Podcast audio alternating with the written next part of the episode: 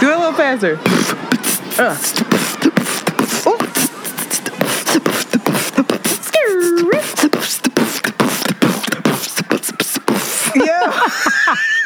I'm a rapper. you still got it.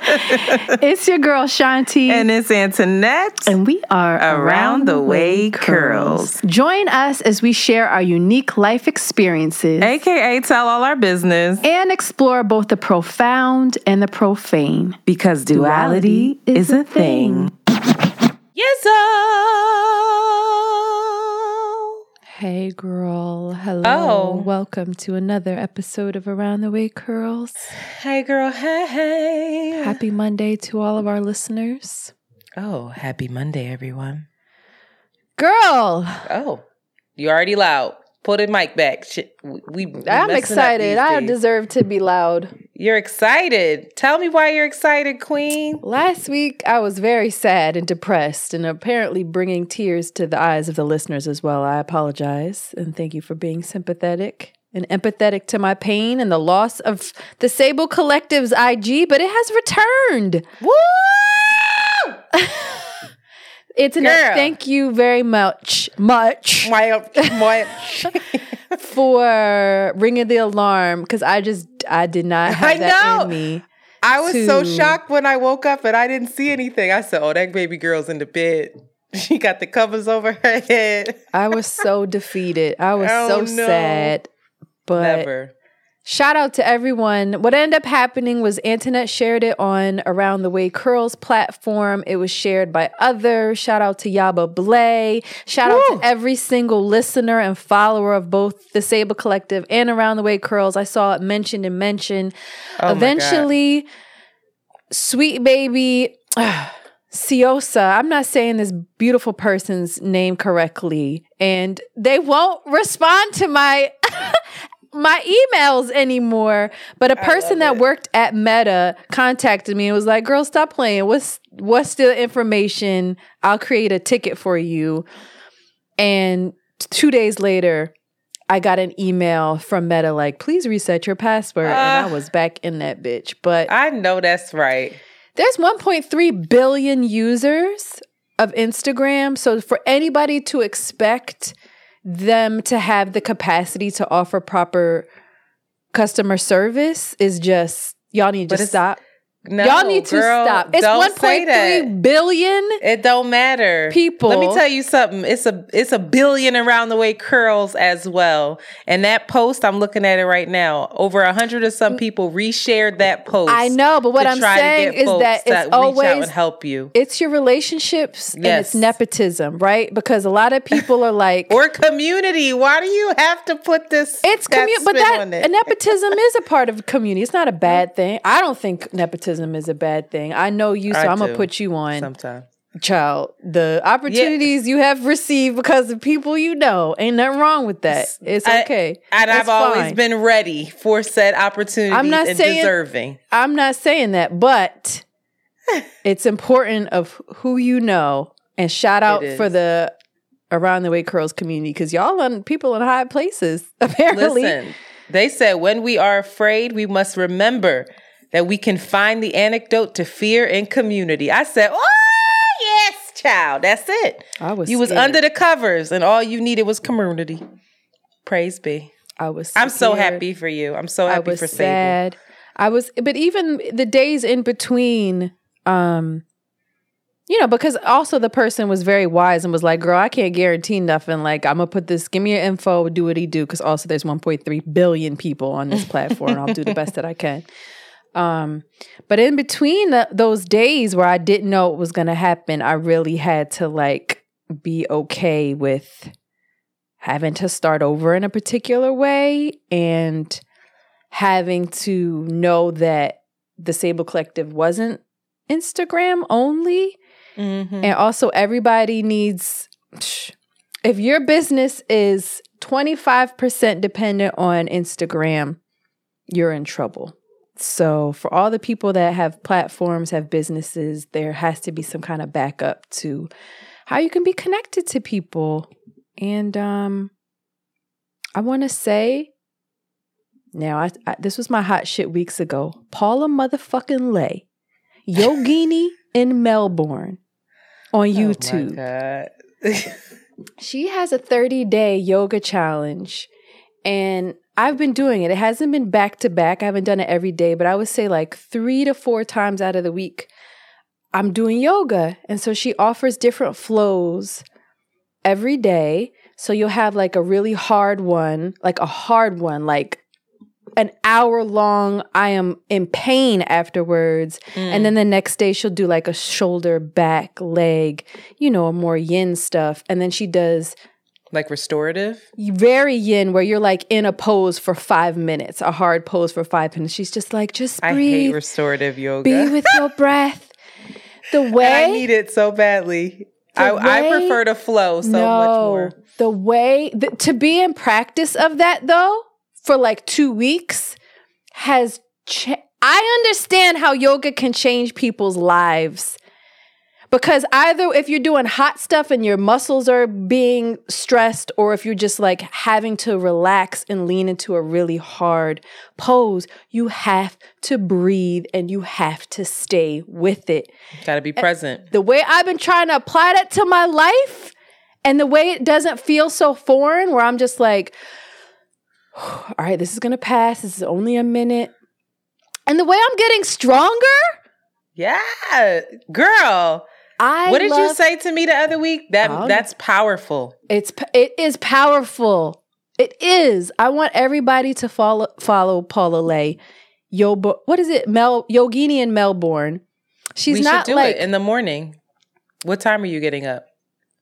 uh, can you do it at, like, 5:45. All right. Yes, well, I can, you do it at seven? Um, no, because I have to be on the road at eight o'clock tomorrow. So unfortunately, I can't. Not can- tomorrow. Some days. Yes, Twice a week together. I would love to do it with you. She's Share it. FaceTime. she's she's powerful because and she also in between her sequences she'll have you just sit down and then you're just breathing for two minutes like she's a master this this paula is my spiritual teacher and every time i end it i say i love you paula thank you because i do i love her i write comments too i write when she does You write in the comments. I write. I say, I Paula, thank you. that. I love Paula Lay. So shout out to Yogini Melbourne, changing my life, girl. You better write these people and big them up. I love you. Bye. Have a good I night. I'm a big fan. Big okay. fan Say less. Yes. How Dad, are you? you? cheating on Heather, Heather Robertson. You I ain't with that Paula. life no more. No. Uh. uh I need. she said, "I gotta flow and breathe." I gotta thirty six. Um, are is, are those your updates? I'm done. Okay. How are you? I'm okay. I I um yes, I'm good. After uh, the Can't Afford Therapy podcast again, it dropped. Yay! and I'm realizing, I think, strangely enough, this podcast, which is my baby, is the one where I get the most flack. And I'm okay with that. I'm like, yo, when I'm on See the Thing Is, when I'm and on, and on Can't Afford Therapy, there's nothing but like straight love. And I know that it's coming from the Around the Way Curl community. Like, that what, where else are these people coming from? So I'm really appreciative. It was noticed by my other podcast hosts that um that the support that I have feels really personal. Mm. And they were like, wow, like the the people aren't just saying like, oh, double tap. Like they're writing messages Mhm. in Listen, the DMs Yes. they're writing you messages on your page like people are really rooting for you and invested yes. and I- and there were certain names that I knew and I was like oh that's yo yo and that's this and it was just like how do you know that it's like I am invested too like we have a We're community, here so it was it was um really beautiful and I was really grateful and we got I know last week we had asked for folks to um to rate and subscribe because we had um one person say that we didn't know what the fuck we was talking about and shut up. So I was like, all right, all right, let's cover that one up. Let's get some more reviews. And then we got a review, but they had feedback for me in the review. so I would On- like to on, on- ours on our- around the weekends. Yeah. And so I want to say, they said, new listener, truly love the podcast, working my way from newest to oldest. My hope is that Antoinette can please stop cutting Shanti off or cutting her down when she doesn't agree. And then she kept going, but she got, um, obviously it cut her off. So I'd like to apologize to you. I don't think I'm aware that, I think that I, I've consciously worked very hard on that because I was aware of it before. I thought that I had stopped. Maybe when I get real passionate, I steamroll over you. So I'm going to acknowledge that because This is from the newest to the oldest or the oldest? They're from she said recent? the newest to the oldest. Oh, so I'm like, damn, I'm still doing that. it's like I thought it was some progress. Don't keep listening. You ain't never going to keep going. Shame. So I just want to say that to you. So I'm going to ask you to help me. Maybe give me a signal of like, hey, you're doing it, and then I'll stop. I haven't noticed that as of late myself, so All right, so maybe you need to shut up. It's like, no, I'm playing. Um, kidding. But no, I I I wanna I realize that the feedback I get on here, I take the most personal one because this is the most personal to me. Um, and because I think it's in connection with you. And so this is a really important relationship to me. So you are. And so I just want to always be cognizant of how I'm showing up in that. But all in all, grateful. Um, and I Not realized asking too. for reviews and then we're mad about it. for- I ain't That- mad. I'm grateful. I'm grateful. I was like, all right, I asked for Uh-uh, this. no, no, no. Stop with the reviews. Just like it. Just give us a 4.5. No. Don't comment. 4.5, five stars. Um, but I realized too that a lot of my after after hearing the feedback from my from my co-hosts, I realized that a lot of my fear, and we were breaking this down last week, it's rooted in my uh, like this lack of security or this this lack of security that I've created in my head. Um, but it's also deeply rooted in my, and I think I've mentioned this before, the fact that I'm disconnected from my faith, and I don't really have a a, a real spiritual faith based practice. Mm. And we're going to get into that because whew, when you ask the universe for things, it'll slap you with it. Like, shout out to Yaba Blay. She had a live the other day that I stayed up all night last night watching and taking notes on and just I will get into it because it's part of my hot shit. But um and uh, again with can't afford therapy, I'm working with someone very similar to me. Mandy uh, B is our executive producer. She's similar to me in a lot of ways in terms of how she works. She's all business.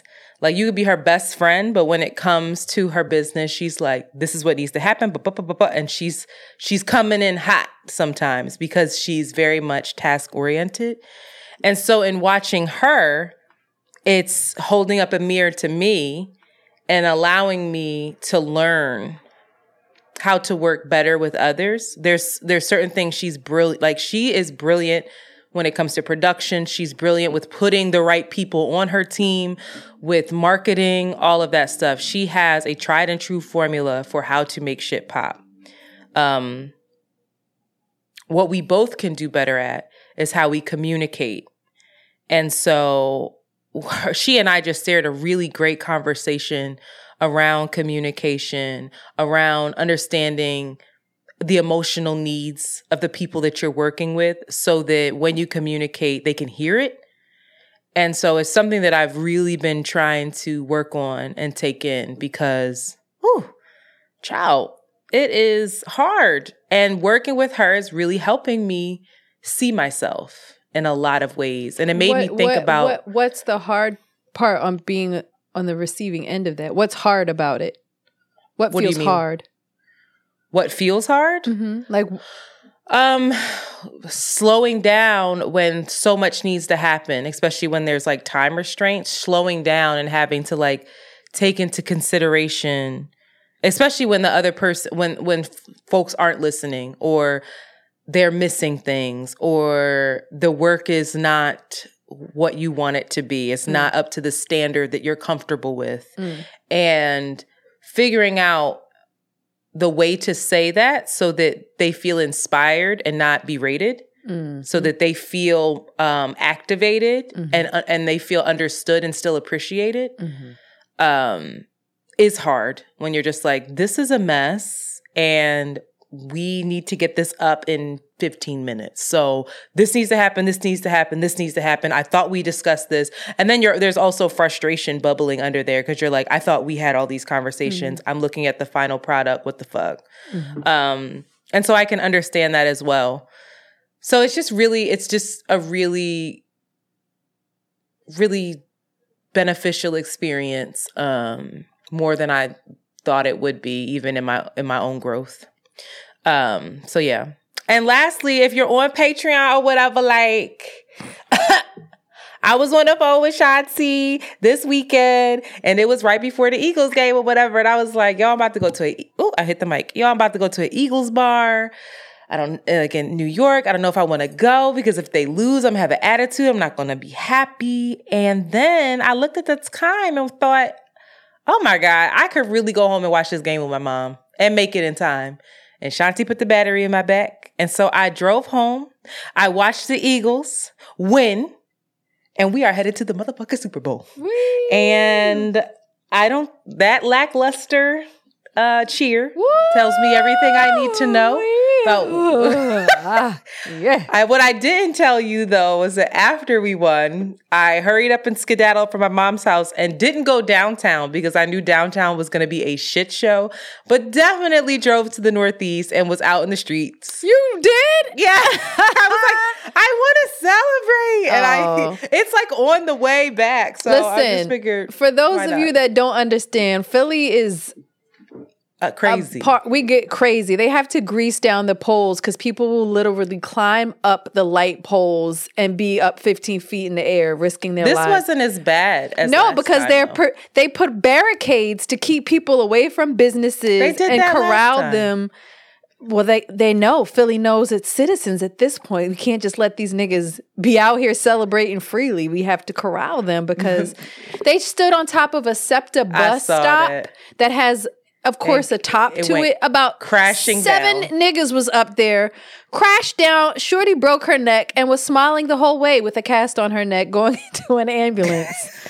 I saw that. And she was black. Yeah. And she was black, y'all. It's not just No, it's a mix. It brings the people together. That's what I that's what I that is what sports does. It really does. And so we are in the Super Bowl. We I feel good about it. I would love to talk to you about it, but for those You of love you to talk to watch, me about it? Yeah, I You're wish. so I know that you don't know shit about it. Girl, so that's why? it's why? just like, all right, whatever.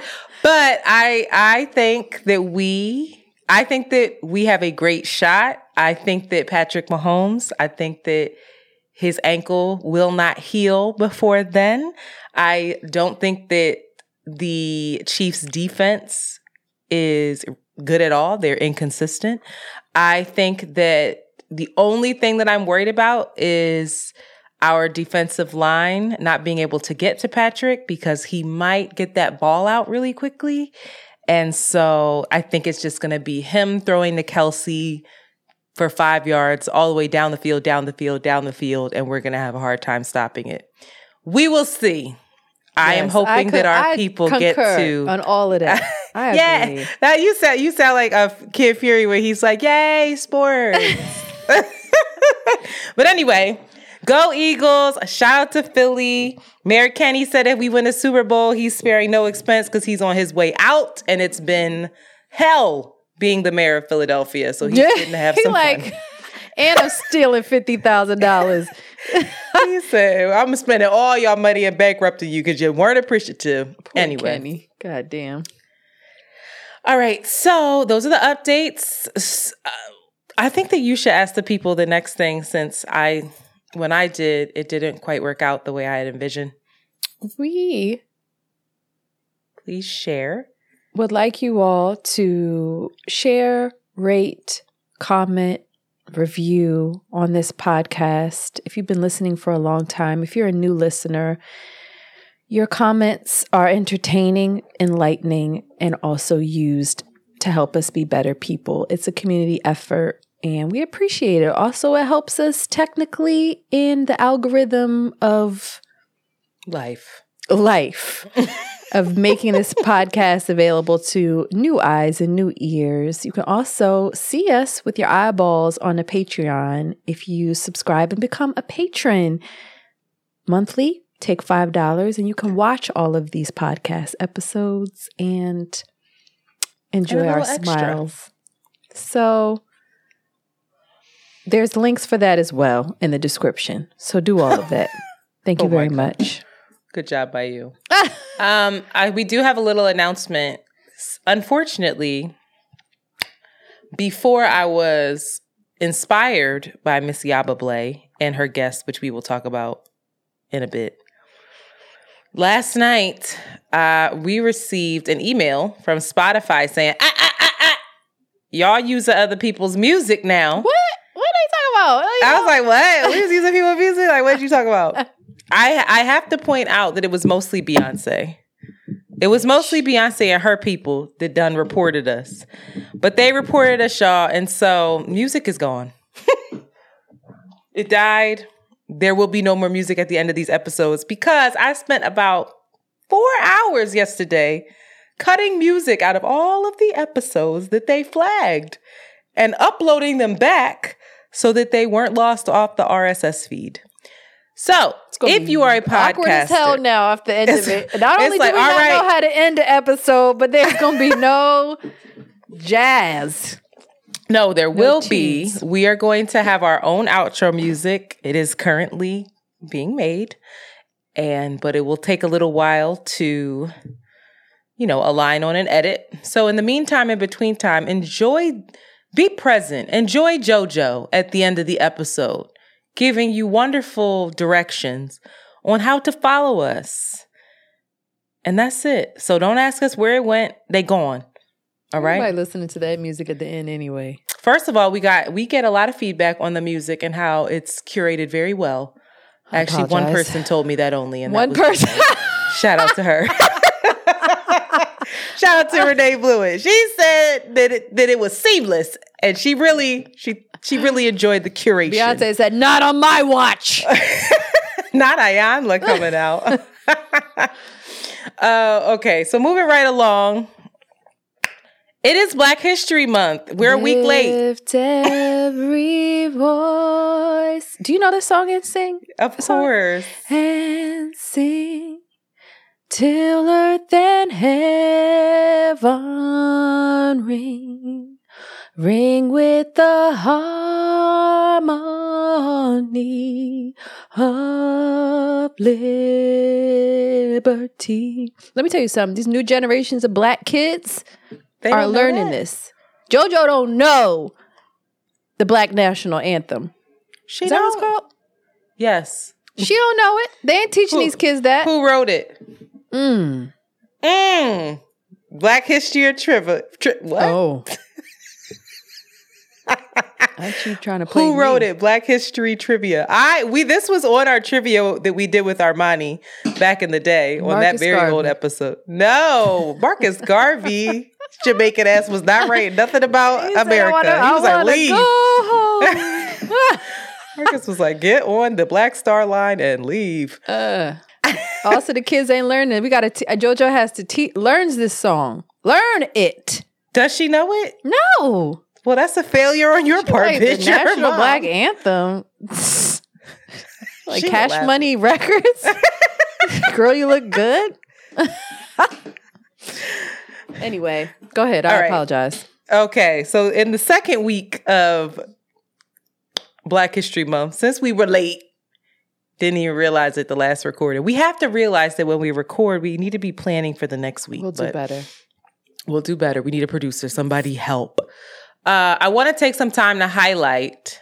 I think for this month we should highlight different folks that I think are prominent, but may might not get all the shine that everyone else gets. So my personal favorite, who brought me up as a young pup from me from the ages of what 13 probably to about 22 23 his name is dr gregory carr i refer to him as the god he is africana carr two r's Mm. on carr uh, on Twitter. So I'm gonna read you his little bio. It's not little. It's an excerpt of it. Greg Carr is the associate professor for Africana Studies and the chair of the de- of the Department of Afro American Studies at Howard University and adjunct faculty at the Howard School of Law. He holds a PhD in African American Studies from Temple University and a JD from the Ohio State University College of Law. The School District of Philadelphia's first resident scholar on race and culture, Dr. Carr led a team of academics and educators in the design of the curriculum framework for Philadelphia's mandatory high school African American history course. These materials are the first to approach African American history using an Africana studies methodology. He is a a co-founder of Philadelphia Freedom of the Philadelphia Freedom Schools movement, a community-based academic initiative that has involved over 13,000 elementary, high school, and college students. I being one of them. Dr. Carr was someone who I would rush, rush to leave. I would leave Kappa and rush to go get to Temple, where he would hold think tanks, and we would show up and listen to him speak and take notes. Dr. Carr told us when I was about 15 or 16 years old that Barack Obama was going to be the first president Okay. Black president of the United States. Let's go. because that is how well researched he is. Dr. Carr uses probably 99.9% of his brain. there is so much information.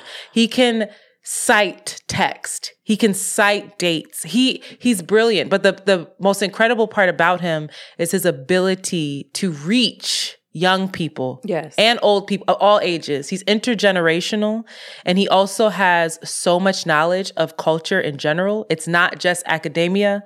He will in a minute quote you a slick Rick rap. He'll tell you like he is just that dude.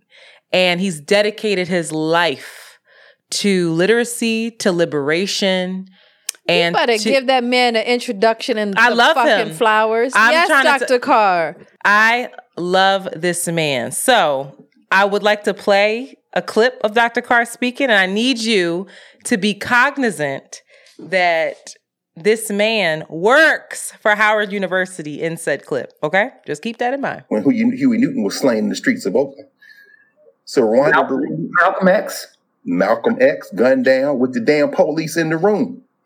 The damn black police informant. See, what we're also looking at is the hard cap limits of diversity, equity, and inclusion. With all due respect to my friends who've made quite a lot of money trying to tell people that diversity, equity, and inclusion is the way. But if diversity, equity, and inclusion is really about murder, you know, I spent this week wondering what Martin Luther King might have to say about Howard University getting $90 million from the damn military for a, a, a, a, contract for research and development. An HBCU led university affiliated research center consortium to exercise research focused on tactical autonomy in the military. Meaning what? We're going to make sure that we know who to bomb before we send people in because we're trying to protect American lives. Well, then you're going to take the lives of people all over, including through AFRICOM, Africans, people who look like you. You join the Air Force, ROTC, so you can pay for school. And the next thing you know, they got you developing technology to be able to better identify who to kill. And you take that as some kind of damn progress, diversity and equity and inclusion. Uh, in many ways means come and join us in our criminal enterprise. Nigga. So, what you have to recognize is that the main and, the main thing that Dr. Carr does is he helps you critically think. He gives you the information, he tells you what he thinks about it, he tells you what other people thinks about it and he challenges you to have your own thought. And so, he I know personally tons of people whose lives were changed significantly by this man being present in their lives. So, big shout out to him. He is absolutely a part of our Black history, a part of American history, a part of world history, and he deserves every bit of flowers that And you said people him. can connect to him on Twitter. people can connect with i mean he's he's at howard now but yes you can connect with him on twitter at um africana carr and i'll put his handle in this description but just a brilliant man a generous man super down to earth and if you can if you want to go on youtube he does have i believe it's weekly karen hunter who is also brilliant in her own right she has a YouTube series called In Class with Carr. They're on episode 151. They did an amazing episode on Tyre Nichols and the system of brutality, which we will touch on later. Mm. Um, but you can go and watch him and, and watch these classes. And if you see him on YouTube, you will see that he is surrounded floor to ceiling with nothing but books. You th- you can't see the walls Brilliant. around him. Wow. It's book to book to book to book. And I tell you right now, he could quote any one of those books and know what page, know who wrote Yeah, it, that's a know when they wrote it, Brain. Yes. See, some people's brains just work like that. and just humble. Yeah. Humble, but ready and willing to help you understand and find information. So beautiful man. I love him truly. I miss him dearly. And I encourage all of you to to check him out and to connect with him. So shout out to Dr. Carr and Black History Boop, boop, Month. Let's take a break or whatever. Like, Shanti, can you sing again? You just blessing us. Oh, yeah. After these messages, we'll be right back. Boop. Did you forget the song? I wanted to go into something else, but I was like, let me keep it. Let me keep it back. Do you know the rest of Lift Every Voice and Sing? Because you stopped and I'm concerned. I, well, this is a long song. Uh huh. Keep going. Live with the harmonies of liberty. liberty. Let our rejoicing rise high as the lifted sky. Listening skies. Let us Let it resound resound. till victory. Loud as the rolling sea. Sing Sing. a song Key full change. of the day that the dark past has Girl, brought sing, sing a song full of the faith that the dark past song full of the eh, eh, Hope that uh, the uh, presence has brought us Key change. Facing the rise. rising sun. I don't know the rest of the song. of That's what you want to know. days begun. Let us Let march, us march on, on. till victory is won. Yes, Queen. That should be the ending something. song. I'm gonna tell you this. Guess how every day we started Freedom School? That's how we started every day at Fitler Academics Plus. We did the Pledge of Allegiance, and then we sung the how Black dare National Anthem. you? How dare you had done that and then you don't remember it?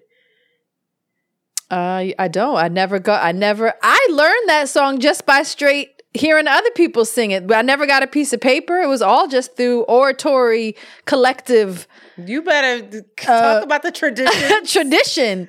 I never was sat down and taught that. They just threw my weird ass in school with a bunch of black kids, and I was like, "Bet we about to learn Yo. this song." Keep this in, Monty.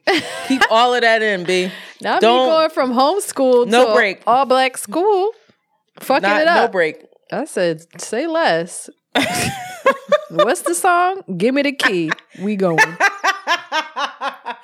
Oh you oh my got a piece of paper you. and learned it? Of course, we had it like projected on a screen. We Oh, were at oh, I Temple. We had. Oh. like. It was a it was Wow, a miracle. was- All those little fifth, eleven and twelve year olds knew that song. Anyway. That's amazing, though. They were like, "Listen, this is how your ancestors did it. Watch this paper. What Shout out is to that? Fitler Academics Plus. Boop, boop, boop. What is that? Is that where you went to grade school? Like, Yeah. what is that? Okay. Yep, on Wayne Avenue. Wow. All right, everybody. I don't know if we're. T- I don't. I don't want to cut any of that out. So we're back, um, officially, and we're back with some hot shit. I don't need to talk about this. It really doesn't make sense. Let me say, Go ahead. It doesn't make sense. I listed on here. it was one last week. not We listed get on here is Little Yachty came out with a new album. Let me tell you oh, something. oh something. my god. I don't know nothing about Little Yachty, but Nick Hakim, the love of my life, posted How many loves of your life? a lot because love is not scarce; it's limitless. Therefore, it can be shared infinitely. Got you. Heard you. I saw he shared it. I was like, Little Yachty, that's strange. Then I saw Questlove was like, Yo, this shit Yeah, is amazing. I was like, All right, let me go listen to this. thing too, right? I don't know. I just went on Spotify. I listened to it. I was I liked it. It's it's a great album. I recommend everybody go listen to it. But me being the Sagittarius that I am, went to Rashid and I was like, Rashid, have you heard Little Yaki's new album? and he was like, Little Yaki? And I was like, yeah, you know, Little Yaki. I don't know anything about him. He was like, you mean Little Yachty, nigga? and that's how I learned what his name was. oh God. He was like, Shanti, just don't say things anymore. What did that lady say last week? She told us to stop saying stuff wrong or shut up. know what you're talking Little about before you speak. Why I, re- I read You that. just think about name. weave. Isn't Yaki weave? I don't uh, because the word yacht is very hard for the brain and the eyes to read. no It makes no sense. So I That was, was like, actually a CH meme. is That was a meme. Did you see that when people were like, shout out to folks who link Yeah. English was not their Right. first language and they got to yacht and didn't give up and, say and fuck didn't this? give up. That's amazing because I would have been like, no, Uh, but still, I called it Yaki, not that's Yachty. okay. that com- that makes complete sense to me. Y'all should listen to his album. It's it is. I'm proud of him. I've. Is he I- rapping or is it Sonic? Like, what is Do it? you know what? you know Childish Gambino, right? You, do you know his music before he came out from Awaken My Love? He was like doing rapidy rap hip hop, and then he dropped Awaken My Love, which is a soul funk album, which is complete Uh-huh. 360. So Yeah. I feel like this is, you know, I don't know what Little Yachty was playing you before, don't know, but I think it was just Lil like Yachty. you know nothing, Jon Snow. Sorry, All I don't know. It's a complete 360. It's giving. Like, How do you know it's a complete 360 if you don't know his former Because music? Questlove says so. Guys, I don't think that Shanti and none of these opinions are her own. She's just regurgitating shit she saw on Instagram. no, it's a good album. I don't know. I don't know. But apparently, Do you what hear what you just said? I No, it's a good album, and then you just said, I don't know I what don't know. his music was originally, but what he put out now seems different and not something you'd expect from somebody named Little Yachty. That's all the stereotype. Oh, not you say. stereotyping. Yeah, we gonna get into that. I did. Mm. I said it. But um it's good. You should listen to it. It's like um it's like this new t- electronic funk poppy sound, hip and he's singing. He's not like rapping rapping. So shout out shout out to the weird black oh, boys. Oh, it's given like his heartbreak 808s moment, where he's just like, "Watch me, watch me be an artist." Yes, it's his art. It's like him doing his uh, a 360 thing. Like fuck, I've I've I don't know. Listen to Quest. What, request loves caption. That's what it is. Maybe you should look that up next time. That's Have that ready as a source. All Shout right. out to all my Sagittarius. You know what it is. Let's go. All right. Um, in other news, I want to shout out uh, a homegirl. We're friendly on the interwebs. We've only met once, but I fuck with her heavy. Nic Stone. She has a new book out. It's called How to Be a Young Anti-Racist. And um this was a how to be an anti-racist is its own thing as well this is the version i believe for younger folks uh, it says the number one new york times bestseller that sparked international dialogue is now a book for young adults oh, it's co-authored by Ibrahim. Okay. yes based on the Ibrahim, adult sorry. bestseller by ibrahim x Ibrahim. Don't not Ibram. You said Ibrahim. You said Ibrahim first, and I say I I, I apologize. repeated. Ibram X Kendi, and co-authored by best-selling author Nic Stone. How to Be a Young Anti Racist will serve as a guide for teens seeking a way forward in acknowledging, identifying, and dismantling racism and injustice. Get it for Lil Sean and JoJo. You get it for JoJo. I will only get it for JoJo when you make me her godmother. I'm not buying her nothing else until wow, that's you. controlling and weird. It to is. The next cut. to the next. Uh, I want to know why. One day we're going to talk about that for real. Like I want to know why, Why do you. Why does I don't know what that means? That's not a part of my culture. It's like, yeah, I gotta make this kid a godmom. it's if something happens to you and her father that this is who you're entrusting to raise your kid.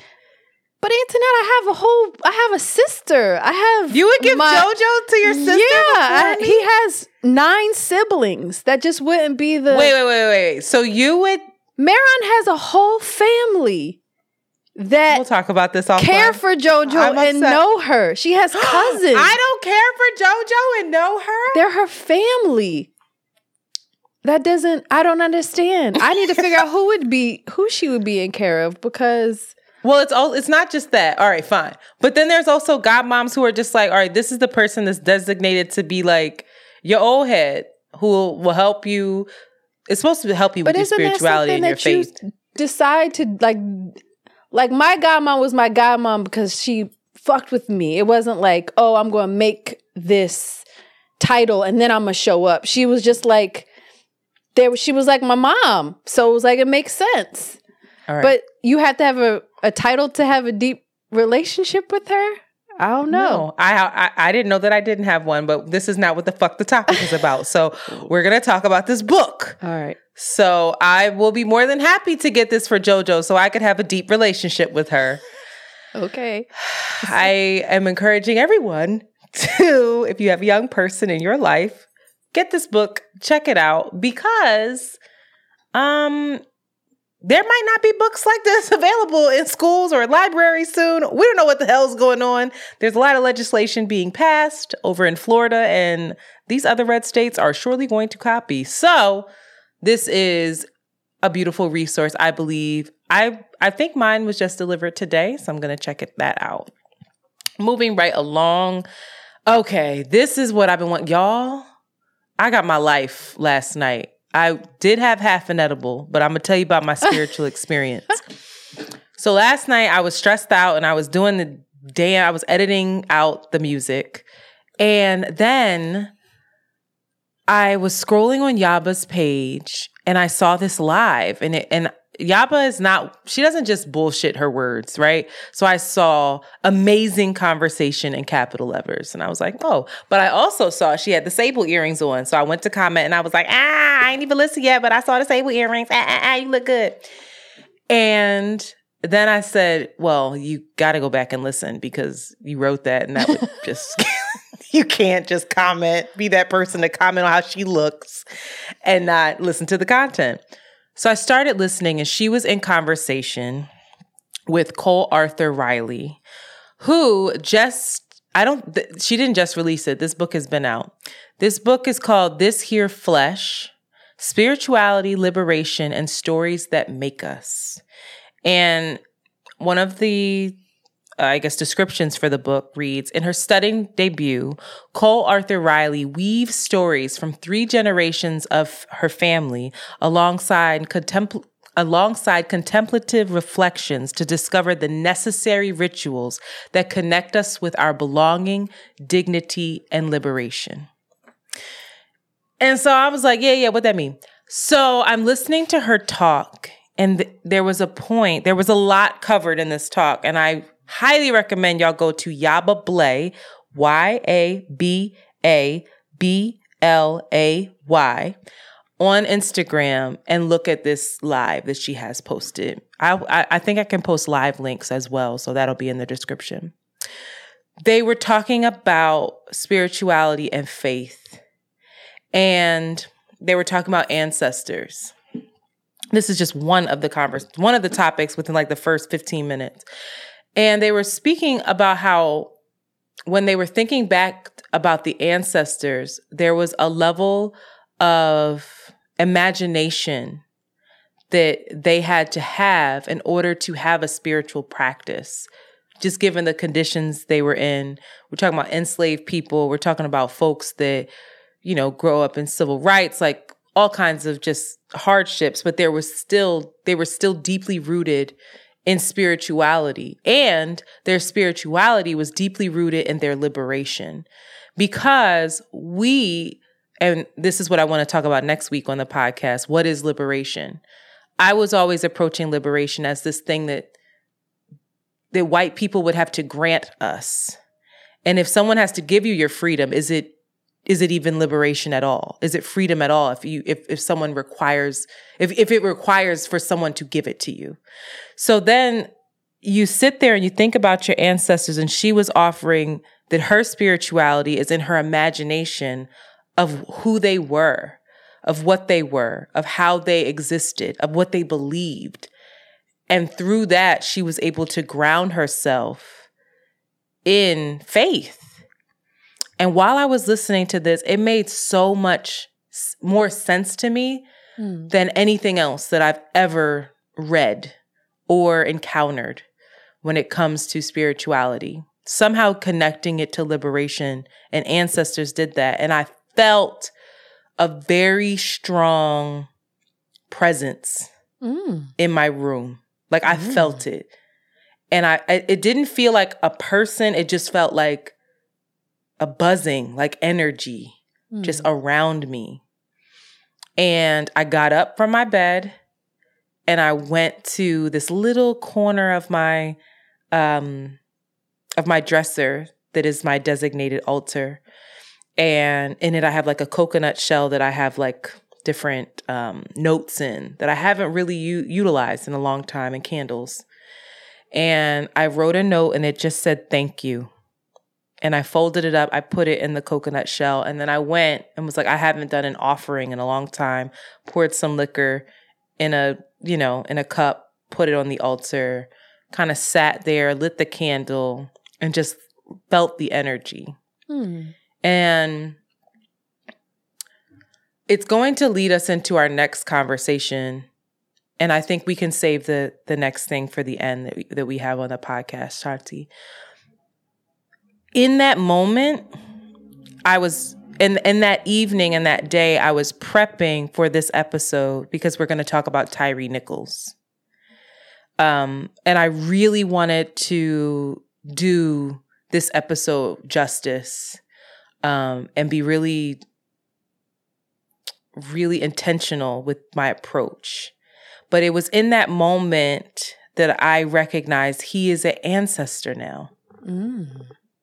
And he, his energy too, is what I'm feeling. Mm-hmm. And when we talk about community, it became really powerful for me to recognize that the community is not just the people that are walking amongst us. Mm-hmm it's that energy and how and we see these kind of stuff on social media all the time around you know walk like you've got a million ancestors behind you and it never really registered until i imagined things I imagined their spirituality. I imagined specific things about them. It took me back to my practice of being in theater and how when you're given a character, you do all of this character work. Often you're not told where your character was born, what type of food they liked, what part of their body ached, who their first love was, what parent they grew up favoring. You have to create that whole story in order to know and really know that character and to be them mm-hmm. and to do them justice. And I started to think about ancestors and how ancestors is just a word for me right now. Mm-hmm. I'm not connected to them. Mm-hmm. I haven't imagined them. Mm-hmm. I haven't breathed breathed any life into them. Mm-hmm. You know, I haven't really um acknowledged them. them. Yeah. Yeah, and invited them in. Yeah. And so it was a really, really powerful moment. And it was only like 15 minutes into the talk. And the talk is like an hour and a half. And I'm still not, I keep hitting this mic, and I'm still not done. Like I only got to about 45 minutes in and then I was like, girl, you got you got to start your work cuz you playing. And so I'm going to finish it, but it's so rich. So I can't wait to jump into her book. When I do, get ready The woo woo is coming. I can feel it and I feel like I've been calling in this thing of like how do I get connected to my faith? What is the pathway for me because I I feel so disconnected and I don't feel rooted in any in anything like real and substantial. And I feel like I'm on my way. Hallelujah. Praise the Lord. Shout out to your ancestors and energies that are pushing you towards all of that. Yeah. Cole Arthur Riley, um, her Instagram for those that want to follow her and see, she has really, really beautiful posts and um, prompts for you to consider. Um, is Black Liturgies, and that's B L A C K L I T U R G I E S. And again, she does take um I definitely I definitely she definitely follows a Christian Mm-hmm. modality, but not in the kind of in a box or um, kind of the oppressive. She kind of offers different ways of using Christianity to deepen into our ideas about liberation, whether that be around feminism or racism or capitalism. She really fucks it up. Her brain and the way she sees things and the way she just makes mundane or like things that are really political, blah, blah, blah, and morphs it into this spiritual p- prompt or spiritual Yeah. ask of all of us is um yeah shout out to Inspiring. She also has a, a, a her own Instagram as well that's not attached to Black Liturgies. Um, she just has Cole Arthur Riley, and Arthur is no U, no A U, just A R T H U R. Um, but she's she's phenomenal. But let's get into it. And this week we're not going to have pop culture. We're going to spend some time on politics. And I don't even think this is politics. I think this is more about humanity. We're going to talk about Tyre Nichols. And I hope that it's not in the same ways where where we're just regurgitating the facts and the frustration. Um, but we have to first start with the facts so we can get to the deeper meanings. Um, okay. So Tyre Nichols, I'm assuming everyone knows by now, is the black man that was murdered at the hands of the of police officers in Memphis, Tennessee. Um, he was coming home, apparently, according to his lawyer and family, from taking pictures of the sunset. Um, he was pulled over by the police for reckless driving, although there are no videos that can substantiate that. And even the police chief, CJ Davis, has confirmed that there are no videos to substantiate the initial um, reasoning for pulling him over. He pulls over. The police are already escalated. Um, they are berating him. They are they yelled 71 different and mostly contradicting demands at him. Um, stand up, get down, hands behind your back, do this, do that. They're all yelling at him at the same time. He is the only person that is attempting to remain calm. You can see that he's anxious. You can see that he's scared. You can hear it. Um, but he is, he did not curse. He was compliant. Um, Ty, Tyre basically, um, he manages to run away from them because at this point they're berating him, they're beating him, and he's obviously in fear for his life. So he manages to run because when the police pepper sprayed him, um, they accidentally pepper sprayed themselves as well. And they are grow increasingly frustrated. They escalate even more in the chase. They finally catch up to him and they continue to beat him until he is unable to stand on his own. Um, and this is where I think it's most heartbreaking And I, I I saw that psychologists say that when they believe that when life is leaving your body, um, something triggers you to think back to your earliest subconscious or conscious uh, memories. And so you think back to the womb, you think back to who was there with you, who offered you safety, who cared for you, and nine times out of 10, who protected you, and that's your mother. Tyre's last words were him yelling for his mother three different times, and he was only 80 yards away from his home. Um, let me just take a second. That's a lot. So, um, medical professionals did, or whatever, they did not offer any care for him.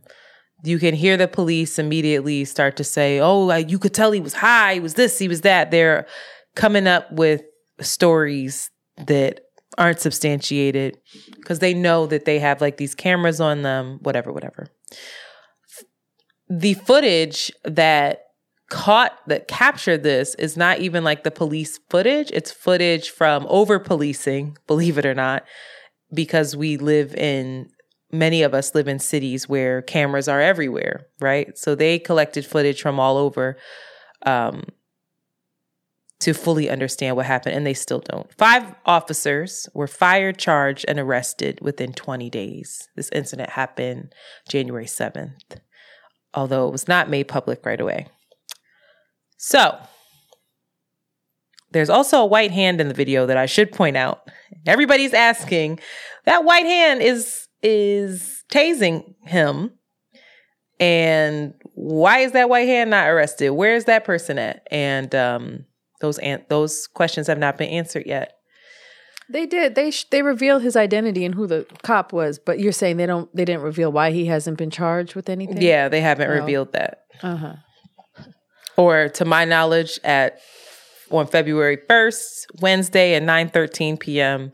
He has not been charged. No nothing has been filed against him as of yet. Okay. I'm going to stop there. Do you have anything that you want to add or do you want me to keep going? No, No. keep going. All right. So the first thing that I want to chat about is that um, I received some pushback based off of something that I um, posted, and it was actually I think it was a repost from Yaba's page, but it was a quote um, from Neely Fuller, and it the quote is: "If you don't understand racism slash white supremacy, what it is and how it works, everything else you think you understand will only confuse you." And there were lots of folks after I posted that who questioned it. Um, I the response, the feedback I got was that they felt that I was trying to blame white people for the actions of five black police officers, um, and that those officers should be held accountable, and white supremacy should not be a scapegoat. So I, I want to stop there, and first, I want to I want to first talk about what white supremacy is, okay? And I'm going to give the definition first and foremost, as in the Webster definition. So it's a noun, and it says the belief that the white race is inherently superior to other races and that white people should have control over people of other races, right? I first read that and I thought, okay, that doesn't feel sufficient enough. And then there's a second definition that this is more so what I'm getting at. The social, economic, and political systems that collectively enable white people to maintain power over people of other races. So, in reading that, you understand, hopefully, that white supremacy is not only a belief system, it is also a system in its in it of itself. And that's how I landed back on the Karen Hunter's YouTube page in this research, watching the in class with Dr. Carr, episode 151, Tyre Nichols and the system of brutality. So I think that it's important for us to understand that, or for us to maybe not understand, because I want to say that I'm completely right, but for us to consider that white supremacy as a system within within this bigger system or p- the police department functioning in the system of white supremacy does does uphold that belief system. It was rooted in that. You know the foundation of the police department is rooted in white supremacy. The first police department was established for slave patrol.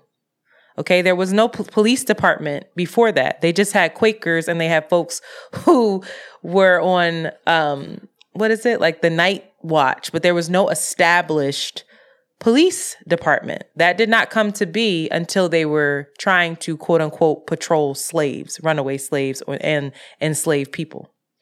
You also have to recognize the location of this space. And as we talk about ancestors, this might be too woo woo for folks, but energetically, there's something here. This took place in Memphis, Tennessee. The KKK is founded under 200 miles away in Pulaski, Tennessee. So again, you're dealing with a state that has these ties. It's deeply rooted. There's no way that the where the KKK was founded that those ideologies are not deeply embedded in the systems and the practice and the culture. Um, I also had a friend, Skylar, who I appreciate very much. There was someone online who said, Can someone explain logically how five black officers killing a black man is white supremacy? His response were, was, They are participants in a system that was designated to police and brutalize black bodies from its very creation. Look up the true origins of police. Ironically enough, them sharing the skin color of Tyre didn't help them to see his humanity as it is often the case with black police officers. And so I offer you this in in like when you internalize racism, the color of your skin becomes secondary. When you internalize white supremacy, which many of us do, the color of, of your skin, right? All of us have and do. All of us, I would mm-hmm. say, becomes secondary, and that this is institutionalized in police culture and in all American culture. If, if, in my opinion, it's the same way that a woman can uphold patriarchy. Mm-hmm. It's the same thing it's so deeply embedded in us. It's the it's the foundation of colorism within black people. Yes. It, it's it white just, supremacy. Yeah. And it's not an attack. White supremacy, I, I I think we get caught up in the word white. And so we attribute it to white people. But again, it's systems, it's a thought process, it's it's a belief system. It's not saying white supremacy, that white person right there is bad. That is so Micro, this is macro. That's all I'm going to offer. I, I want to shut up so that you can speak. Yeah, and I don't. I think that I think people don't understand the function of policing is control, power, and mm-hmm. its violence. Right? You have police forces being trained by military and being funded by military operate operations and heads of military. It trickles down. It's not meant to keep peace in a way that it's conflict resolution, in a way it's grounded right. in empathy, humanity, emotional um, capacity, tolerance, intelligence. It's violence. And that is directly, just like you said, related to its founding and the founding of this country, which is violent. Violence. And it's not, it's it's for control. And it's connected deeply with class. It's it's it's all with patriarchy. The man, the fact that you have these men not able to have or show um, an inkling of humanity, of compassion, of nurturing. Uh, it's just aggression. It's just toxic masculinity, like at its core, doing its thing, showing ma- made manifest. Yeah. And they're all embedded, and we're all victims of it, and we're all we all perpetuate it. It's not We're all white participants. white supremacy is not you know just a Karen out here in a camera. Mm-hmm. it's the fact that all of us feel safer and can't again when i love that you talked about imagination before is that we can't even imagine what is possible without police right? We can't even imagine what a new york city would be like without police.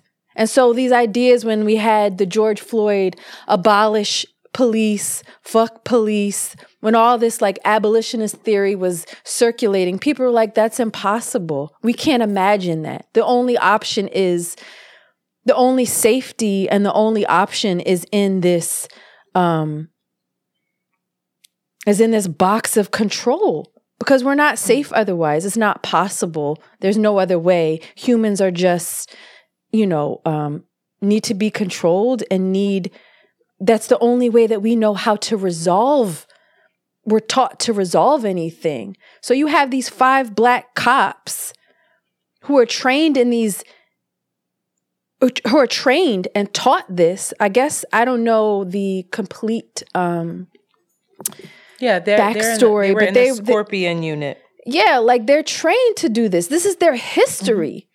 This is what they do. They connected one cop to um a fraternity in which you're beat into a fraternity you have to tolerate you know I don't. think- I pain think it's and humiliation Yeah. Mhm. like and then you're like why do these cops do that they're black as if having melanin in your skin is going to protect you from this conditioning from these weird beliefs that we all collectively hold somehow. The the the I, the collective idea that the only possibility for quote unquote peace is through state violence. We're at, we're we're not what? Seriously? There's no other possibility? There's no other conflict rev- resolution? There's no other way that we can be safe? We're all complicit in it. Yeah, we're all and even in all this, I have shame that I don't. Even with this, I don't think I can imagine at this moment. because it's not in our popular Without policing. conversation I, Yeah, I don't know if any of us imagined that. Um, I think there was probably a point in our lives where we couldn't imagine a nuclear family being the only way. We couldn't imagine transgender people having sovereignty and like any type of power or respect. Like, but Mhm. I feel like there's been, there has to be years of reconditioning. Again, I'll go back to a an experiment that happened in Camden in which they took guns away from the cops and they weren't allowed I I wish I had this um the exact facts there, but there was a something of that following more of like an abolitionist theory of like we can't just do this through violence. Cops have to be in the community. They have to have relationships with the community. They have to be trained in different conflict resolution. It has to be a slow intimate um, connections made between cops and the places in which they you know survey. And it ended up being a, a 360 the violence lowered when they took the guns away from the cops when they were trained in how to like properly engage with people. Trust was it's not created. just pu- punitive. Yeah, no. But we don't think it's possible because how the fuck does our military work like how the fuck does america work besides it being violent yeah. i don't know it's i it's just I want to. I want to ask because I I, I want to get to the other two areas um, that I wanted to cover on this, or not ask, but just point out and really emphasize that lack of humanity.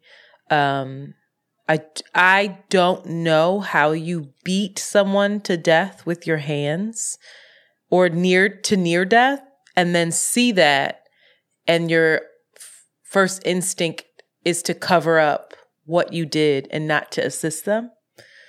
Um, I just don't know how you devalue life in that life in that way. Someone who's literally seems Tyre seems to have been someone who valued life greatly, taking pictures of the sunset, skateboarding. The the stories that people are telling of him is that he's just always had a smile on his face, talked to anybody, given little girls flowers in the park. Like they have footage of this. Him skateboarding and some little girl being amazed by it and he's giving her a flower to put behind her ear. I I don't know um I don't know. That's But not the another question. Of police. I don't think. I don't know. Well, I I question all of us. I want us all to ask that. That's our work. Is to just check in, I think. Because I think with everything going on, there is a level of in inhumanity that exists that is deeply troubling for me. Um and I see it in how we date, how we swipe left, how we just devalue a being. Um, but that's a topic for another another episode. I have another question. Um, did you watch it, No. the video? Me absolutely neither. Not. So I'll come right out and say I did not watch it. I listened to some of it. I couldn't bring myself to open my eyes, but I did listen to a, a portion of it.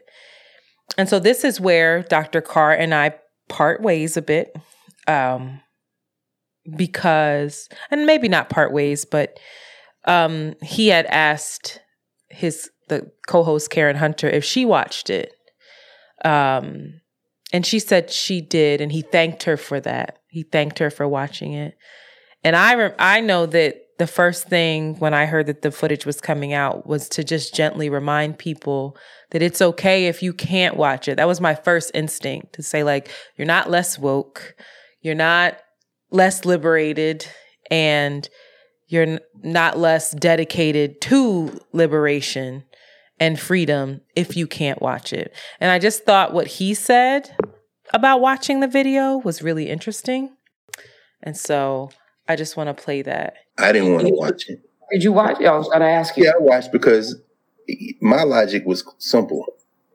If it were me, I'd be watching it firsthand.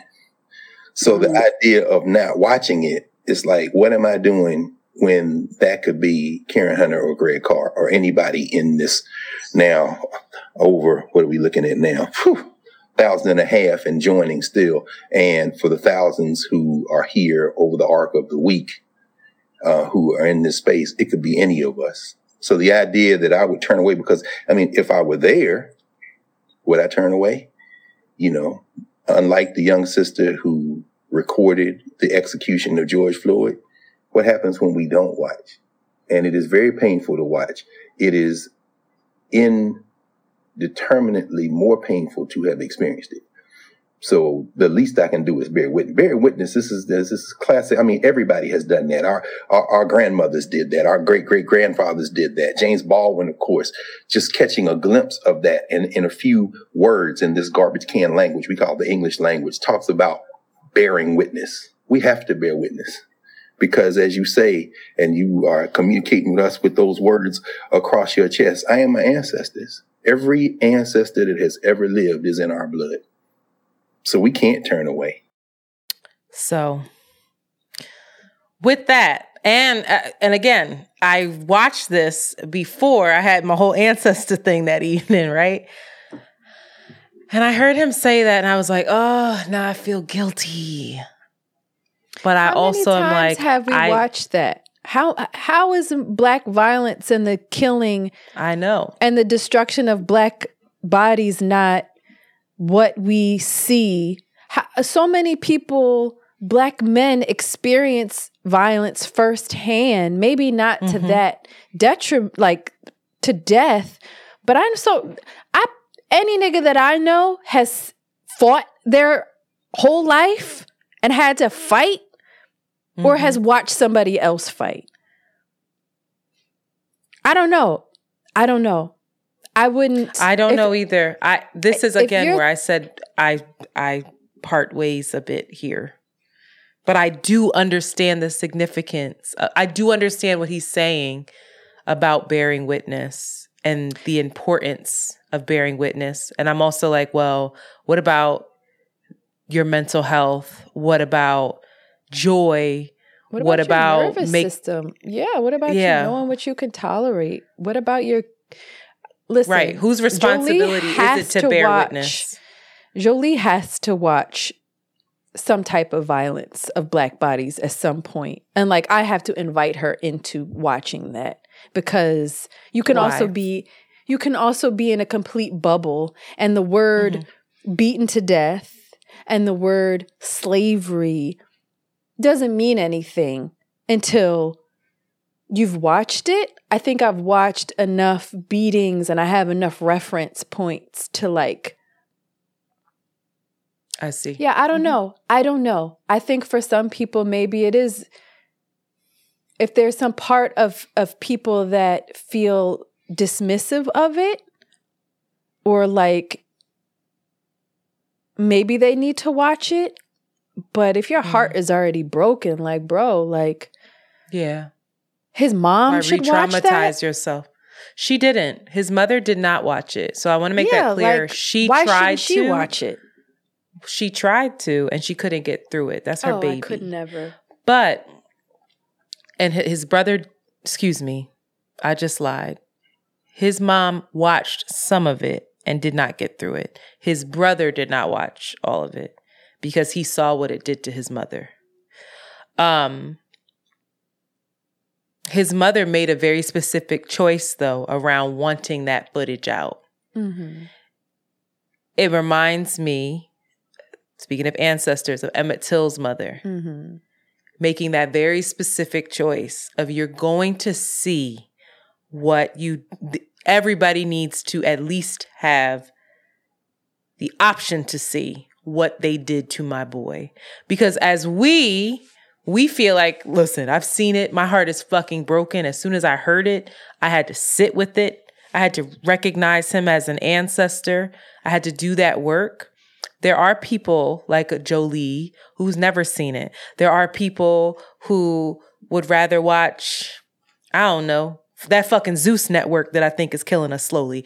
Those Talk types of it. things to to, you know, numb themselves from it. They feel it. There's no way you don't feel it. You you feel white supremacy every day. Okay? But to be in touch with with the humanity or the lack of humanity, I should say, of it is a whole other thing. So I leave that there for folks who haven't seen it, have seen it, are torn about watching it. It's a very personal choice. I don't reserve any judgment, and I don't think Dr. Carr does either. But I think it's important. There is something to be said about bearing witness. And I don't know if that always has to be in the form of watching trauma play out. It could be this. It could be listening to this podcast. It could be listening to Dr. Carr and Karen Hunter speak about it. It could be reading an article, whatever it is, but give it it's give it what it's worth, you know. Lastly, I am deep diving into Cole Arthur Riley, bringing her up again, because she posted, and this she posted this I think in 2020. Um, it was an article she wrote for the Atlantic, and it's the virtues of silence in times of tragedy. And she's basically questioning in this article are, are we performing grief in this age of social media, in this age of everyone being a brand, in this age of being an author and having a platform and people looking to you to respond. I have a friend who I remember reaching out to him. I don't even remember what it was about. It was about something along the lines of um, race relations and things of that nature. And he does work in that space of d- diversity, equity, and inclusion. And I could tell that he was frustrated by me reaching out and asking him what his thoughts were on it. And I apologized because I realized like he's exhausted. He's expected because he's in this space to show up and have this formulated opinion and be ready emotionally to speak about it. And sometimes you're just not.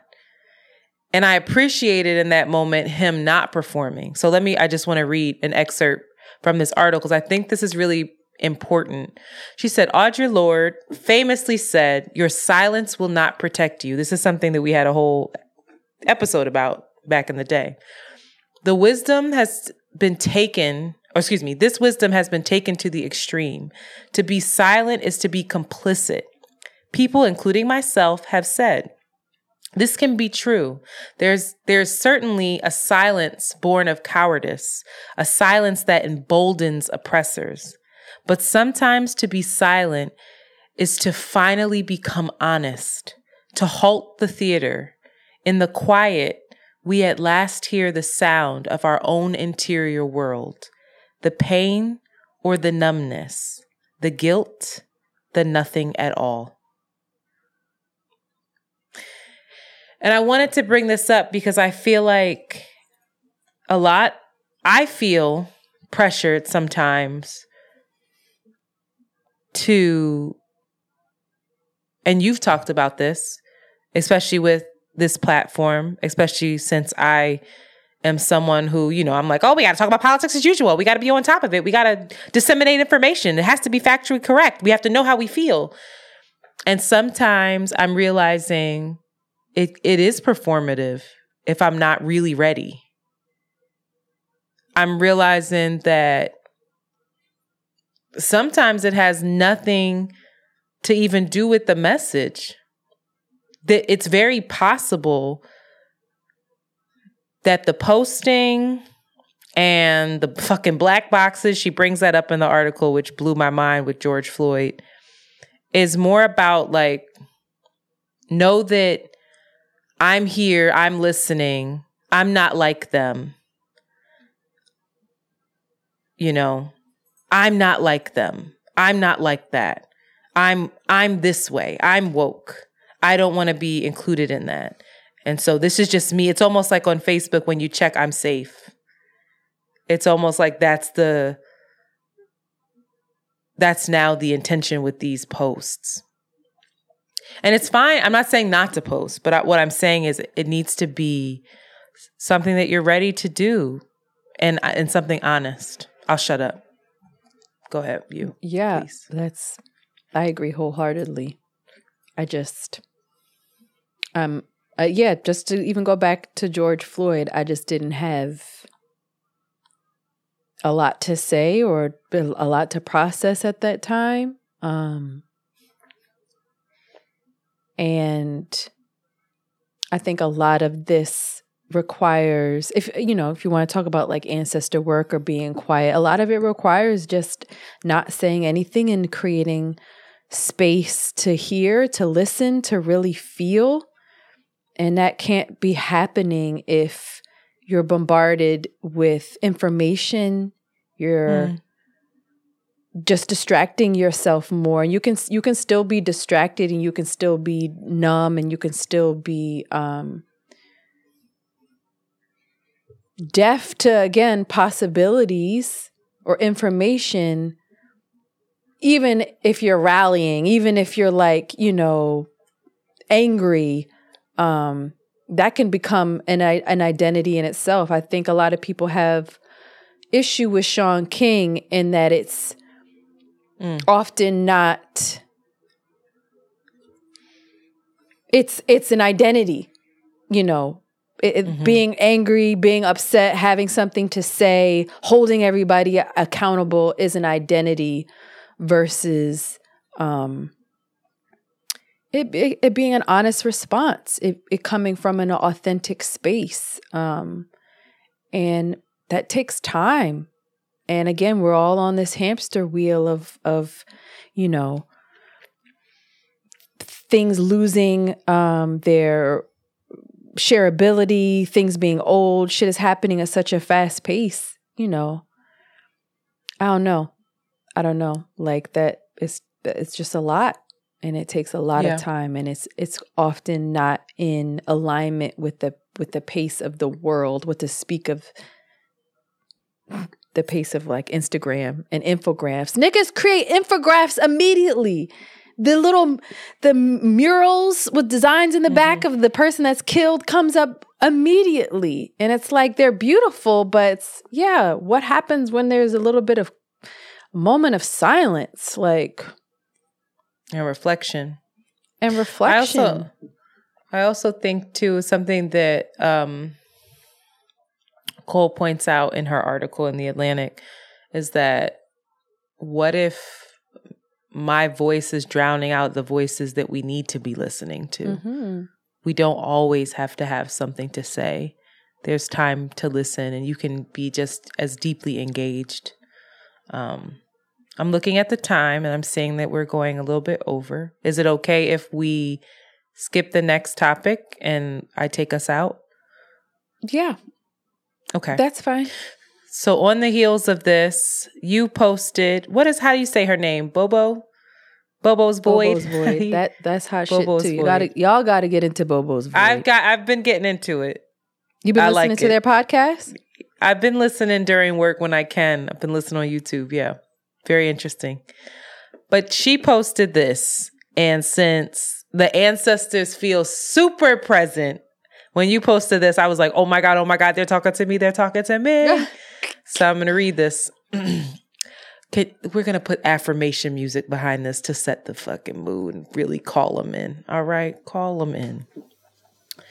In order to be born, you need two parents, four grandparents, eight great great parents, 16 second great grandparents, 32 third great grandparents, 64 fourth great grandparents, 128 fifth great grandparents, 206 256, excuse me, sixth great grandparents, 512 seventh great grandparents, 1,024 eighth great grandparents, and 2,048 ninth great great grandparents. For you to be born today from 12 previous generations, you need the total sum of 4,094 ancestors over the last 400 years. Think for a moment. How many struggles? How many battles? How many difficulties? How much sadness? How much happiness? How many love stories? How many expressions of hope for the future did your ancestors have to undergo for you to exist in this present moment?